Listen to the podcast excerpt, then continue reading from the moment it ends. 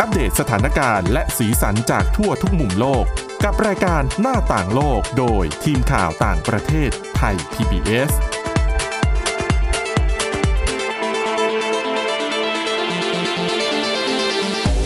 สวัสดีค่ะ ต้อนรับคุณผู้ฟังเข้าสู่รายการหน้าต่างโลกนะคะ อัปเดตเรื่องราวทั้งสถานการณ์และสีสันจากทั่วทุกมุมโลกกับทีมข่าวต่างประเทศไทย PBS กันได้ ทุกที่ทุกเวลานะคะ ติดตามกัน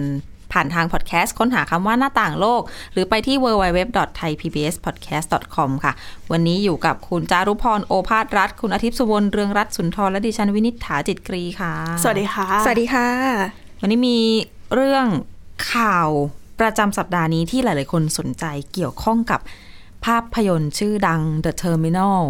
ซึ่งแหมเด็ก ๆ รุ่นใหม่อาจจะไม่ค่อยคุ้นเท่าไหร่ แต่ว่าถ้ากลาง ๆ คนขึ้นไปสักหน่อย อาจจะคุ้นกันดีกับเรื่องของ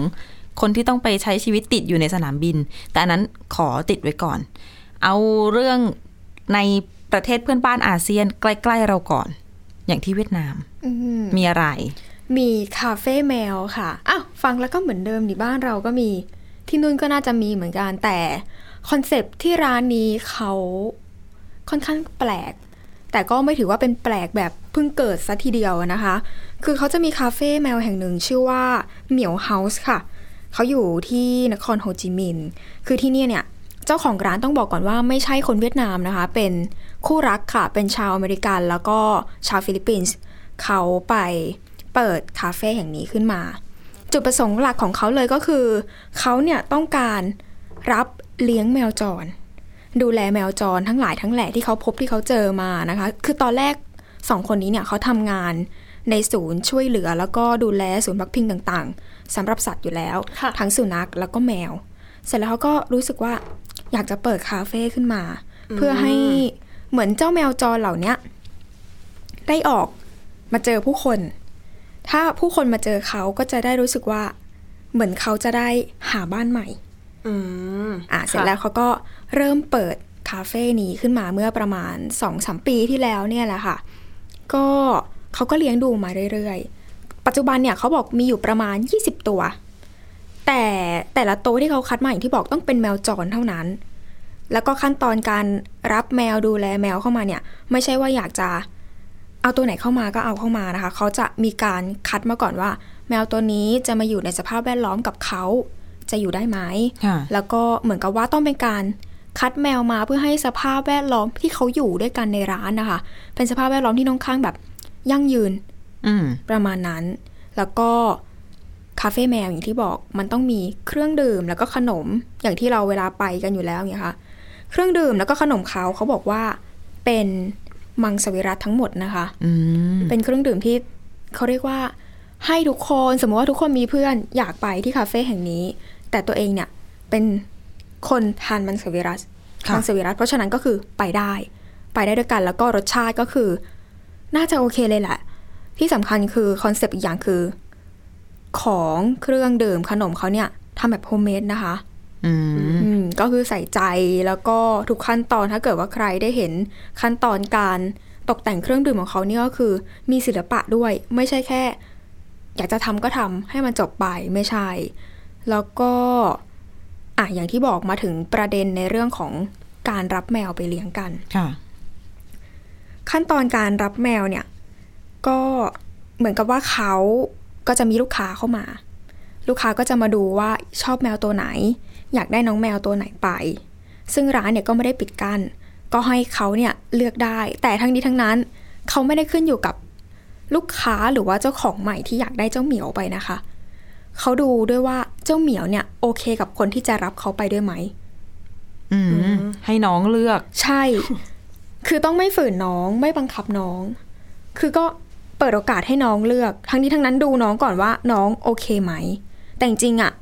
ลูกค้าที่ไปร้านนี้หลาย ๆ คนก็บอกว่า น้องน่ารักนะ น้องไม่กลัวคนแล้วก็เป็นมิตรเข้ากับคนง่าย ไม่ดุไม่ค่อยขี้โวยวายยกเว้นแต่กับว่าอาจจะแย่งลูกค้ากันบ้าง เพราะว่าในร้านเนี่ยค่ะ เขาจะมีเป็นเหมือน working space ให้ทุกคนมานั่งทำงาน ให้ทุกคนมานั่งอ่านหนังสือก็ได้ แต่ก็จะมีน้องแมวเหมียวเนี่ยแหละค่ะคอยเป็นพนักงานบริการเดินอยู่รอบๆร้าน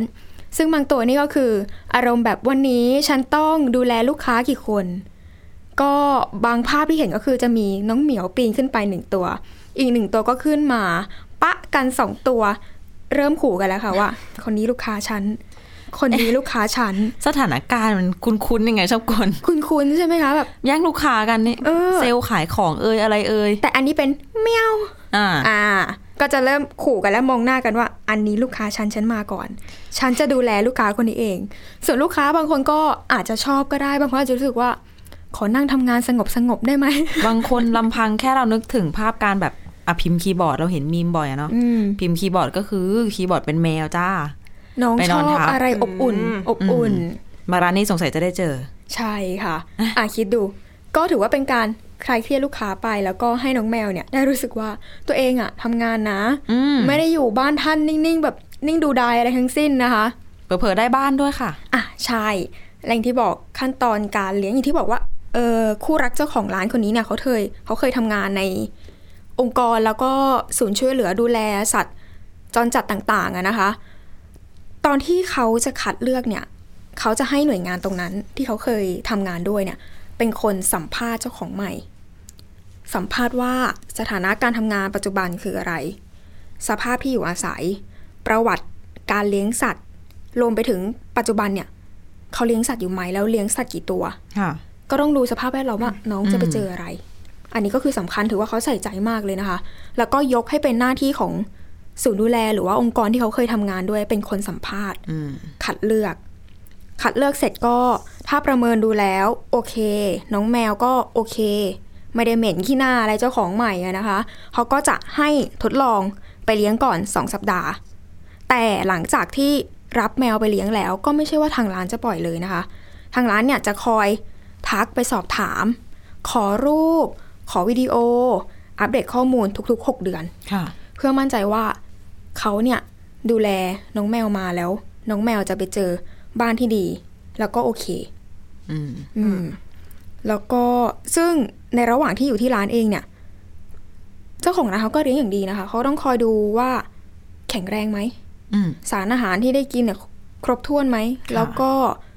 สุขภาพจิตใจสภาพแวดล้อมที่เขาอยู่ด้วยกัน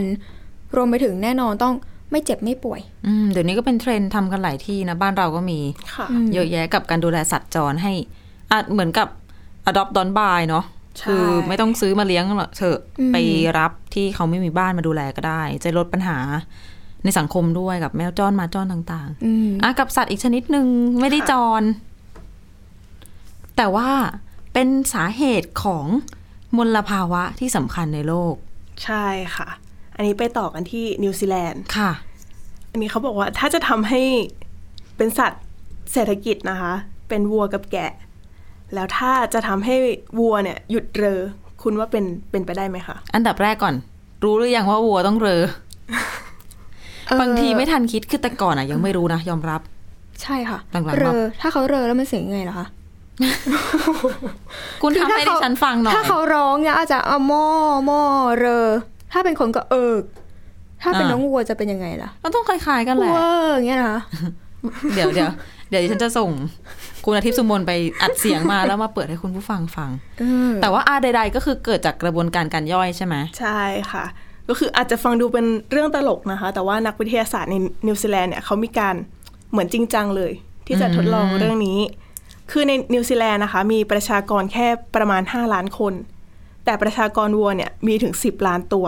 ค่ะ แล้วก็ประชากรแกะนะคะ มากถึง 26 ล้านตัว ซึ่งก็อย่างที่คุณวินิษฐาบอกนะคะ คือในกระบวนการหมักย่อยของวัวและแกะเนี่ยหรือสัตว์เคี้ยวเอื้องนะคะ จะมีเหมือนจุลินทรีย์กลุ่มหนึ่ง ในกระเพาะก็คือเวลาเปลี่ยนสารอาหารต่างๆอะค่ะ เหมือนจะทำให้เกิดแก๊สมีเทน อืมค่ะ แล้วพอสัตว์เหล่านี้เรอหรือว่าผายลมออกมานะคะ ก็จะปล่อยแก๊สมีเทนออกมาด้วยอืมซึ่งแก๊สมีเทนเนี่ยก็เป็นหนึ่งในแก๊สเรือนกระจกนะคะ ถึงแม้ว่าจะสะสมอยู่ใน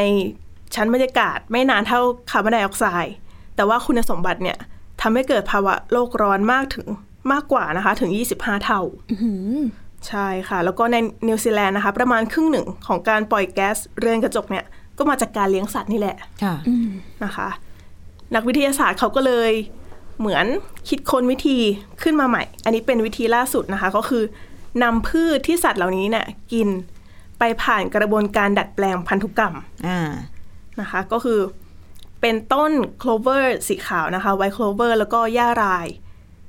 ซึ่งทั้งสองตัวเนี้ยมักจะพบในทุ่งหญ้าเลี้ยงสัตว์นะคะ เป้าหมายก็คือเพื่อลดการปล่อยมลพิษจากภาคการเกษตร แล้วก็ยังเพื่อให้เหมือนบำรุงร่างกายสัตว์ จะได้มีแบบคุณภาพมากขึ้น มีประสิทธิภาพมากขึ้น อ๋อ เหมือนยิงปืนนัดเดียวได้นกสองตัวเลยนะคะ ค่ะ ซึ่งวิธีที่ทำก็คือเหมือนเพิ่มปริมาณสารแทนนิน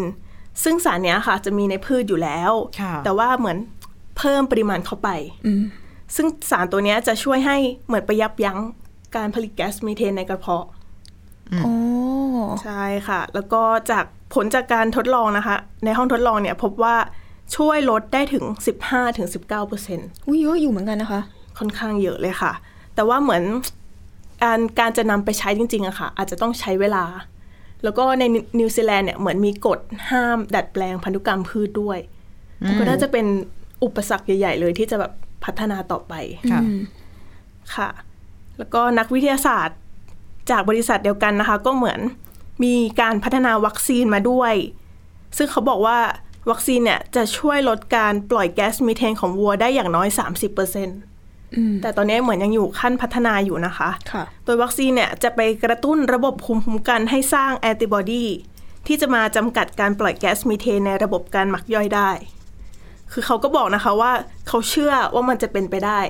ก็เลยทำต่อมาเรื่อยๆนะคะ ซึ่งข้อดีอีกอย่างหนึ่งเลยก็คือหากสำเร็จเนี่ยก็คือฉีดแค่ครั้งเดียว ก็คือมีผลไปตลอดชีวิตเลย ครั้งเดียว ใช่ค่ะ ปกติวัคซีนเราก็จะได้ยินว่าเอาไว้ป้องกันโรค แล้วก็ต้องกระตุ้นภูมิใช่แต่อันนี้มันไม่ได้กระตุ้นภูมิอะเนาะครั้งเดียวก็เลยมีผลยาวค่ะ ก็ยังมีวิธีอื่นๆอีกนะคะ อย่างแบบการผสมคัดเลือกสายพันธุ์อย่างเงี้ย แล้วก็คาดว่าน่าจะนำมาใช้กับฟาร์มแกะเร็วที่สุดในปีหน้า ซึ่งวิธีนี้น่าจะช่วยลดการปล่อยแก๊สมีเทนได้ถึง 15%แต่ก็คือยังอยู่ในกระบวนการๆ แก๊สมีเทนนี่สามารถกักเก็บความร้อนในชั้นบรรยากาศได้มากกว่าคาร์บอนไดออกไซด์ถ้าจำไม่ผิดเนี่ย น่าจะประมาณ 80 กว่าเท่า คือจำนวนเท่ามันจะต้องคิดตามระยะเวลา คือค่ะเหมือนเขาจะสลายไปได้ไวกว่าคาร์บอนไดออกไซด์คาร์บอนไดออกไซด์น่าจะอยู่เป็นร้อยปีมั้งค่ะแต่ทีนี้ถ้าดูระยะเวลาอย่างยกตัวอย่างมาเทียบกันสักในช่วงแบบสักประมาณ20ปีอย่างเงี้ย มีเทนจะเก็บความร้อนได้มากกว่าถึง 80 กว่าเท่า ดังนั้นถึงได้บอกว่าเป็นเรื่องสำคัญที่ต้องจัดการเหมือนกัน เพราะบางทีเราบอกว่า โลกร้อนปล่อยคาร์บอนเยอะลืมไปว่าปล่อยอย่างอื่นเหมือนกันเออใช่ก๊าซเรือนกระจกมีหลายอย่างนะคะ ค่ะ อืมแล้วก็นิวซีแลนด์นะคะ ก็เหมือนตั้งเป้าว่าจะปล่อยแก๊สมีเทน จากสัตว์ในฟาร์มเนี่ย ลดลงให้ได้มากถึง 47%ภายในปี 2050ค่ะซึ่งก่อนหน้านี้ก็เหมือนมี ประกาศแผนจะเก็บภาษีเกษตรกรนะคะจากการเรือของสัตว์ด้วยใช่ก็คือเป็นค่ะประเทศแรกด้วยอ่าคุณจารุพรเคยเอามาเล่าให้ฟังอยู่เรื่องนี้ ซึ่งจริง ๆ มันก็เหมือนเป็นแผนที่สร้างความกังวลไม่น้อยนะคะ ว่าอาจจะแบบมีการ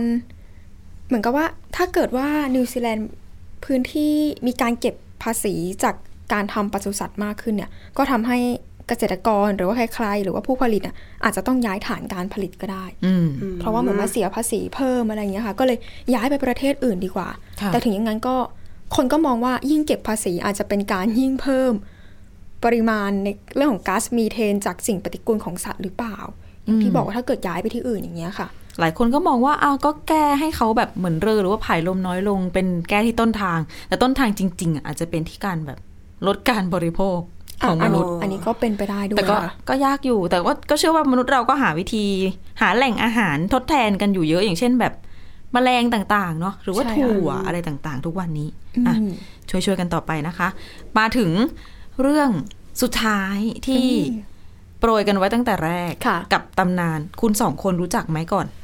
ภาพยนตร์ The Terminal รู้จักชื่อค่ะ แต่ไม่เคยไม่เคยดูใช่คือเห็นไม่เคยบ่อยดูเหมือนกันเห็นบ่อย แต่คือเหมือนกับว่าอืมเห็น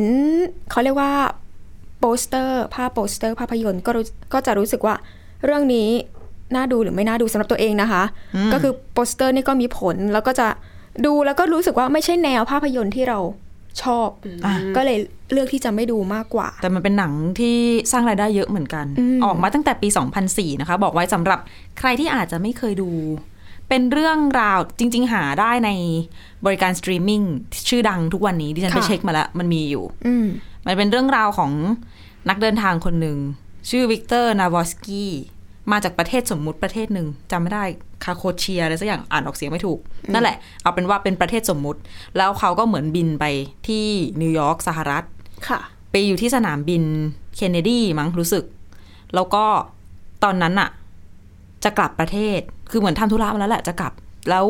ประเทศตัวเองอะเหมือนเกิดสงครามกลางเมือง หรือปฏิวัติรัฐประหารอะไรสักอย่างอืมเอกสารอย่างพาสปอร์ตก็เลยโดนยกเลิก เป็นโมฆะไปพอแบบจะยื่นพาสปอร์ตเพื่อผ่านกระบวนการตรวจคนเข้าเมืองเพื่อเดินทางออกก็ไม่ได้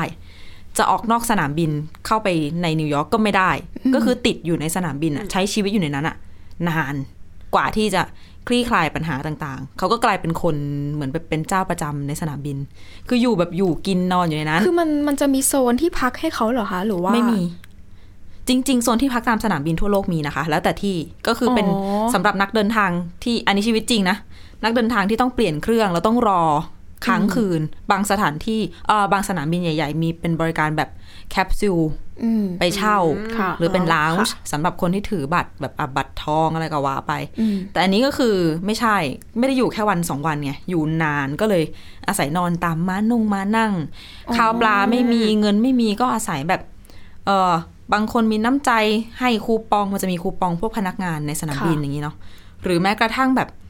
อาบน้ำอาบท่าอย่างเงี้ยก็จะใช้พวกสบู่หรือว่าเซ็ตพวกอ่าสบู่ยาสระผมที่เป็น travel kit อย่างเงี้ยเหรอคะใช่ ซึ่งมันจะมาจากแบบพวกคนที่นั่ง business class หรือว่า first class อืมทั้งหมดที่เล่ามา เหมือนเล่ามาจากในหนัง แต่ว่ามีที่มาจากเรื่องจริง เรื่องจริงเป็นเรื่องราวของผู้ชายคนหนึ่ง ชื่อเมรานคารีมีนาเซรี เป็นเรื่องจริงที่เป็นที่มาของหนังเรื่อง The Terminal นี่แหละ และที่จะหยิบเรื่องนี้มาเล่าให้ฟังกันก็เพราะว่าคุณเมรานคารีมีนาเซรีเนี่ย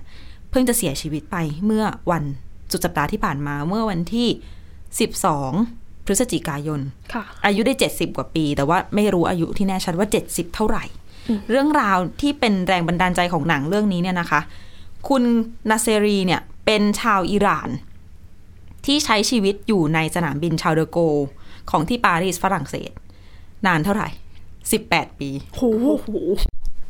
ตั้งแต่เด็ก18ปีจนจริงโตๆตั้งแต่วัยกลางคนโอ้โหจนเริ่มอายุเยอะ จนเลือกตั้งได้อะค่ะ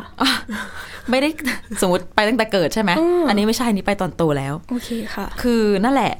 ไปอยู่ในนั้นตั้งแต่ปี 1988 จนกระทั่งปี 2006 เดิมทีเริ่มต้นก็คล้ายๆ กับเรื่องราวในหนัง เขาคือจริง ๆ ที่มาของเขาเนี่ยไม่ชัด คือบางทีสื่อไปสัมภาษณ์เขาก็บอกว่า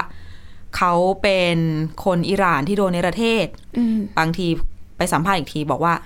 เอ่อหนีมาเองไปอยู่ในยุโรปเองอะไรอย่างเงี้ยมีหลาย ๆ ที่มา แต่เอาเป็นว่าเขาเนี่ยออกมาจากอิหร่านประมาณช่วงปี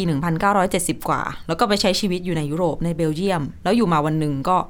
อยากตามหาแม่ มีเหมือนแบบมีข่าวรู้มาว่าแม่อยู่ในอังกฤษนู่นนี่นั่น เขาก็เลยเหมือนพยายามจะเดินทางไปแบบจากเบลเยียมไปฝรั่งเศสไปอังกฤษ แต่ว่าเอกสารสถานะผู้ลี้ภัยของเขาอะเอกสารที่บอกว่าตัวเองเป็นผู้ลี้ภัยอยู่ที่นี่นะที่นี่นะค่ะปรากฏว่าไม่อยู่กับตัว บางข่าวก็บอกว่าหาย บางข่าวก็บอกว่าโดนขโมย บางข่าวก็บอกว่าเขาทิ้ง เพราะว่าเขาคิดว่าไม่ต้องใช้อืมสรุปก็เลยถูกจับตอนอยู่ที่ชาร์ลเดอโกลสนามบินที่ปารีสค่ะถูกจับปุ๊บ ก็เหมือนในหนังที่เล่าไปอะจะเข้าคือสนามบินเนี่ยมันเหมือนเป็น no man's land เนาะค่ะเป็นดินแดนที่ใครก็เข้าเข้าออกออกได้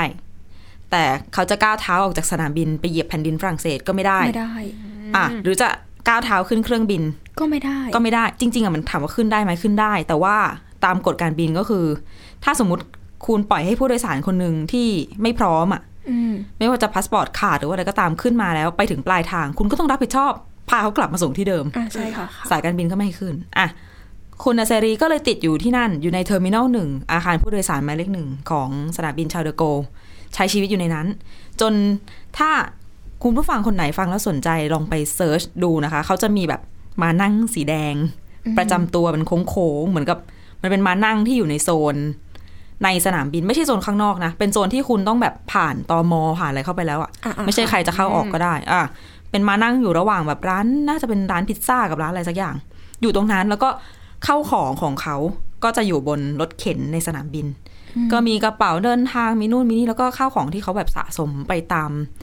การเวลาที่เขาอยู่ที่นั่น แล้วก็จะมีคนคอยเอามาให้อืมอย่างแบบอะบิน business class มาไม่เอาไม่ได้ใช้เอามาให้ หรือว่าเพราะว่าเรื่องราวของเขาเนี่ยความที่อยู่แบบเป็นสิบปีอะก็โด่งดัง คนก็ต้องรู้จักอยู่แล้วนะคะใช่ ก็ดังจนกระทั่งไปเตะตาของสตีเวนสปีเบิร์กซึ่งเป็นผู้กำกับชื่อดัง จนหยิบมาสร้างหนัง The Terminal ค่ะค่ะสร้างหนังไปเมื่อปีสร้างตั้งแต่ปี 2003 ฉายปี 2004 รู้สึกว่าคุณนาเซรีอะก็จะได้เหมือนเป็นค่าลิขสิทธิ์เรื่องด้วย น่าจะเป็นแสนเหรียญเหมือนกันจำตัวเลขไม่ได้ค่ะ แต่ว่าเยอะอยู่ แต่เขาเนี่ยก็ไม่ได้ออกไปใช้ชีวิตข้างนอกสักทีอืมเพราะมีปัญหาเรื่องของ กฎหมายแหละเอกสารมันเป็นตอนนั้นมันเป็นความแบบเหมือนเป็นเผือกร้อนเป็นปัญหาที่เขาโยนกันไปมาระหว่าง อังกฤษ เบลเยียม แล้วก็ฝรั่งเศสอะโยนไปโยนมา แต่ว่าในที่สุดอะประมาณปี1999มั้งในที่สุดเนี่ยฝรั่งเศสตัดสินใจให้สถานะผู้ลี้ภัยอืมกับคุณนาเซรีให้เขาเนี่ย สามารถก้าวเท้าออกจากสนามบิน ไปใช้ชีวิตได้ แต่เขาไม่ไป เอ้า ก็ต้องคิดตามแบบนี้มีผู้เชี่ยวชาญทางจิตวิทยาเขาก็บอกว่า จริง ๆ อะเขาน่าจะมีปัญหาทางสุขภาพจิตด้วย ลองนึกดูว่าคุณพยายามแบบต่อสู้กับอะไรสักอย่าง มาเป็นสิบปี ต่อสู้ให้ตัวเองได้ได้เดินทางต่ออย่างเงี้ยแล้วมันไม่ได้แต่อยู่มาวันหนึ่งแค่เซ็นเอกสารกึกกึกปุ๊บเสร็จปุ๊บอะไปได้เลยอย่างเงี้ยเหมือนจิตใจไม่พร้อม ก็เลยตัดสินใจอยู่ในนั้นกับอีกอย่างหนึ่งก็คือตัวของนาเซรีบอกว่า เขาไม่ได้อยากไปฝรั่งเศสเขาตั้งใจจะไปอังกฤษ อ๋อ ไปตามหาคุณแม่ ใช่ ก็เลยจะอยู่ในสนามบินเนี่ยแหละ แล้วก็อยู่ไปจนถึงปี 2006 แต่ว่าปี 2006 ที่ออกมาได้เพราะว่า ป่วย ป่วยหนัก ก็เลยต้องถูกพาตัวออกไปแอดมิดค่ะที่โรงพยาบาลก็เลยเป็นอันสิ้นสุด เวลา 18 ปีที่เขาใช้ชีวิตอยู่ในนั้น แต่ว่าย้อนมาละไม่ไม่นานมานี้ก็คือ คือหลังจากที่เขาออกไปปี 2006 เนี่ยเขาก็ไปใช้ชีวิต ในสถานดูแลคนไร้บ้านอืมแล้วก็หลังๆ มามีเหมือนแบบเข้า nursing home เหมือนแบบบ้านพักคนชราอะไรประมาณเนี้ยกระทั่งเมื่อเดือนกันยายนที่ผ่านมานี่เอง เขาก็ขนข้าวขนของกลับไปที่ terminal 2F อยู่ที่ชาร์ลเดอโกลนั่นแหละค่ะกลับไปใช้ชีวิตเป็นคนไร้บ้านอืมอยู่ด้านนอกแบบอยู่รอบนอกของสนามบิน เป็นพื้นที่ คราวนี้เป็นพื้นที่พับลิกละไม่ได้เข้าไปในโซน ก็ที่เหมือที่นเวป้องลากันเราไปส่งเพื่อนอะส่งใครไปสนามใช่บินอย่างนั้นนะคะ นั่นแหละ ไปใช้ชีวิตอยู่ที่นั่นอืมแล้วก็เสียชีวิตที่นั่นโอ้โอ้ก็เลยเป็นเรื่องที่สื่อหลายสำนักก็หยิบมาเล่นกันอืมอืมกับการแบบจากไปแล้วก็ปิดตำนานของชายที่ได้ชื่อว่าเป็นต้นเรื่องของหนัง The Terminal ที่ก็ดังเหมือนกันอืมใครยังไม่ดูลองไปหาดูนะคะ มันก็เป็นอะไรที่ ทำให้เห็นน้ำใจคนอะไรอย่างเงี้ย เรื่องราวน่าสนใจเหมือนกัน ซึ่งจริง ๆ แล้วเวลาไม่พอเดี๋ยวจะบอกว่ามีผู้ลี้ภัยที่มีชะตากรรมคล้าย ๆ กันแบบนี้ หลายคนเหมือนกันนะ ก็คือมีคนที่ไปติดอยู่ในสนามบินอย่างเงี้ยเหรอคะใช่ที่ต้องไปใช้ชีวิตในสนามบินนานๆค่ะ อย่างกรณีไม่นานมานี้ ปีสักปี 2017 2018 ที่ผ่านมาเนี่ยแหละ เป็นผู้ชายชาวซีเรียที่บินมาที่กัวลาลัมเปอร์นี่เองอืมมาเลเซียมาเลเซีย อะ เขาใช้ชีวิตอยู่ในสนามบิน7เดือนค่ะ เพราะตอนนั้นมีสงครามกลาง ตอนนั้นเริ่มต้นคือเขาทำงานอยู่ในสหรัฐอาหรับเอมิเรตส์แล้วก็สงครามในซีเรียปะทุขึ้น จริง ๆก็คือผู้ชายก็ต้องกลับบ้านไปรับใช้ชาติใช่ปะอ๋อค่ะแต่เขาไม่ไปไม่อยากไปร่วมรบไม่ได้มีความเชื่อในการรบหรือว่า ไปฆ่าฟันกันแบบนั้น ตัวเขาเนี่ยก็เลยพยายามจะหนี ไม่ไม่กลับประเทศอะ่ะก็เลยบินมามาเลเซีย เพราะว่ารู้ว่า คนซีเรีย มาเลเซียมีวีซ่า on arrival คนซีเรียมาถึงรับวีซ่าได้แล้วก็อยู่ในมาเลเซียได้เขาก็อยู่เลยสักพักหนึ่งทีนี้วีซ่าหมดวีซ่าหมดก็เลย อยู่แบบไม่มีวีซ่าค่ะ อยู่แบบนี้หนีวันใดวันหนึ่งเจอโดนจับ ก็เลยโดนเนรเทศมาที่สนามบิน ก็พยายามจะไปกัมพูชาพยายามจะไปที่อื่น ไม่รับดีดกลับสุดท้ายไปติดอยู่ที่สนามบินมาเลเซียเจ็ดเดือนไปไหนไม่ได้ กระทั่งสุดท้ายได้รีภัยที่แคนาดานะคะ ค่ะ ก็นั่นแหละ เป็นชะตากรรมหนึ่งในหลาย ๆ คนที่เป็นแบบนี้กับเรื่องของปัญหากฎหมายระหว่างประเทศอะไรอื่น ๆ ใครสนใจลองหาอ่านกันดูได้ เป็นหนังหลายเรื่องเหมือนกันสำหรับ The Terminal มีอีกหลาย ๆ เรื่องที่เป็นพล็อตเดียวกันอืมค่ะอืมค่ะ และนี่คือเรื่องราวน่าสนใจที่นำมาเล่าให้ฟังกันนะคะ คุณผู้ฟังติดตามฟังรายการหน้าต่างโลกกันได้ ทุกช่องทางนะคะ ผ่านทางพอดแคสต์ค้นหาคำว่าหน้าต่างโลกหรือว่า www.thaipbspodcast.com ค่ะ เราสามคนและทีมงานลาไปก่อน สวัสดีค่ะ สวัสดีค่ะ สวัสดีค่ะ Thai PBS podcast. View the world via the voice.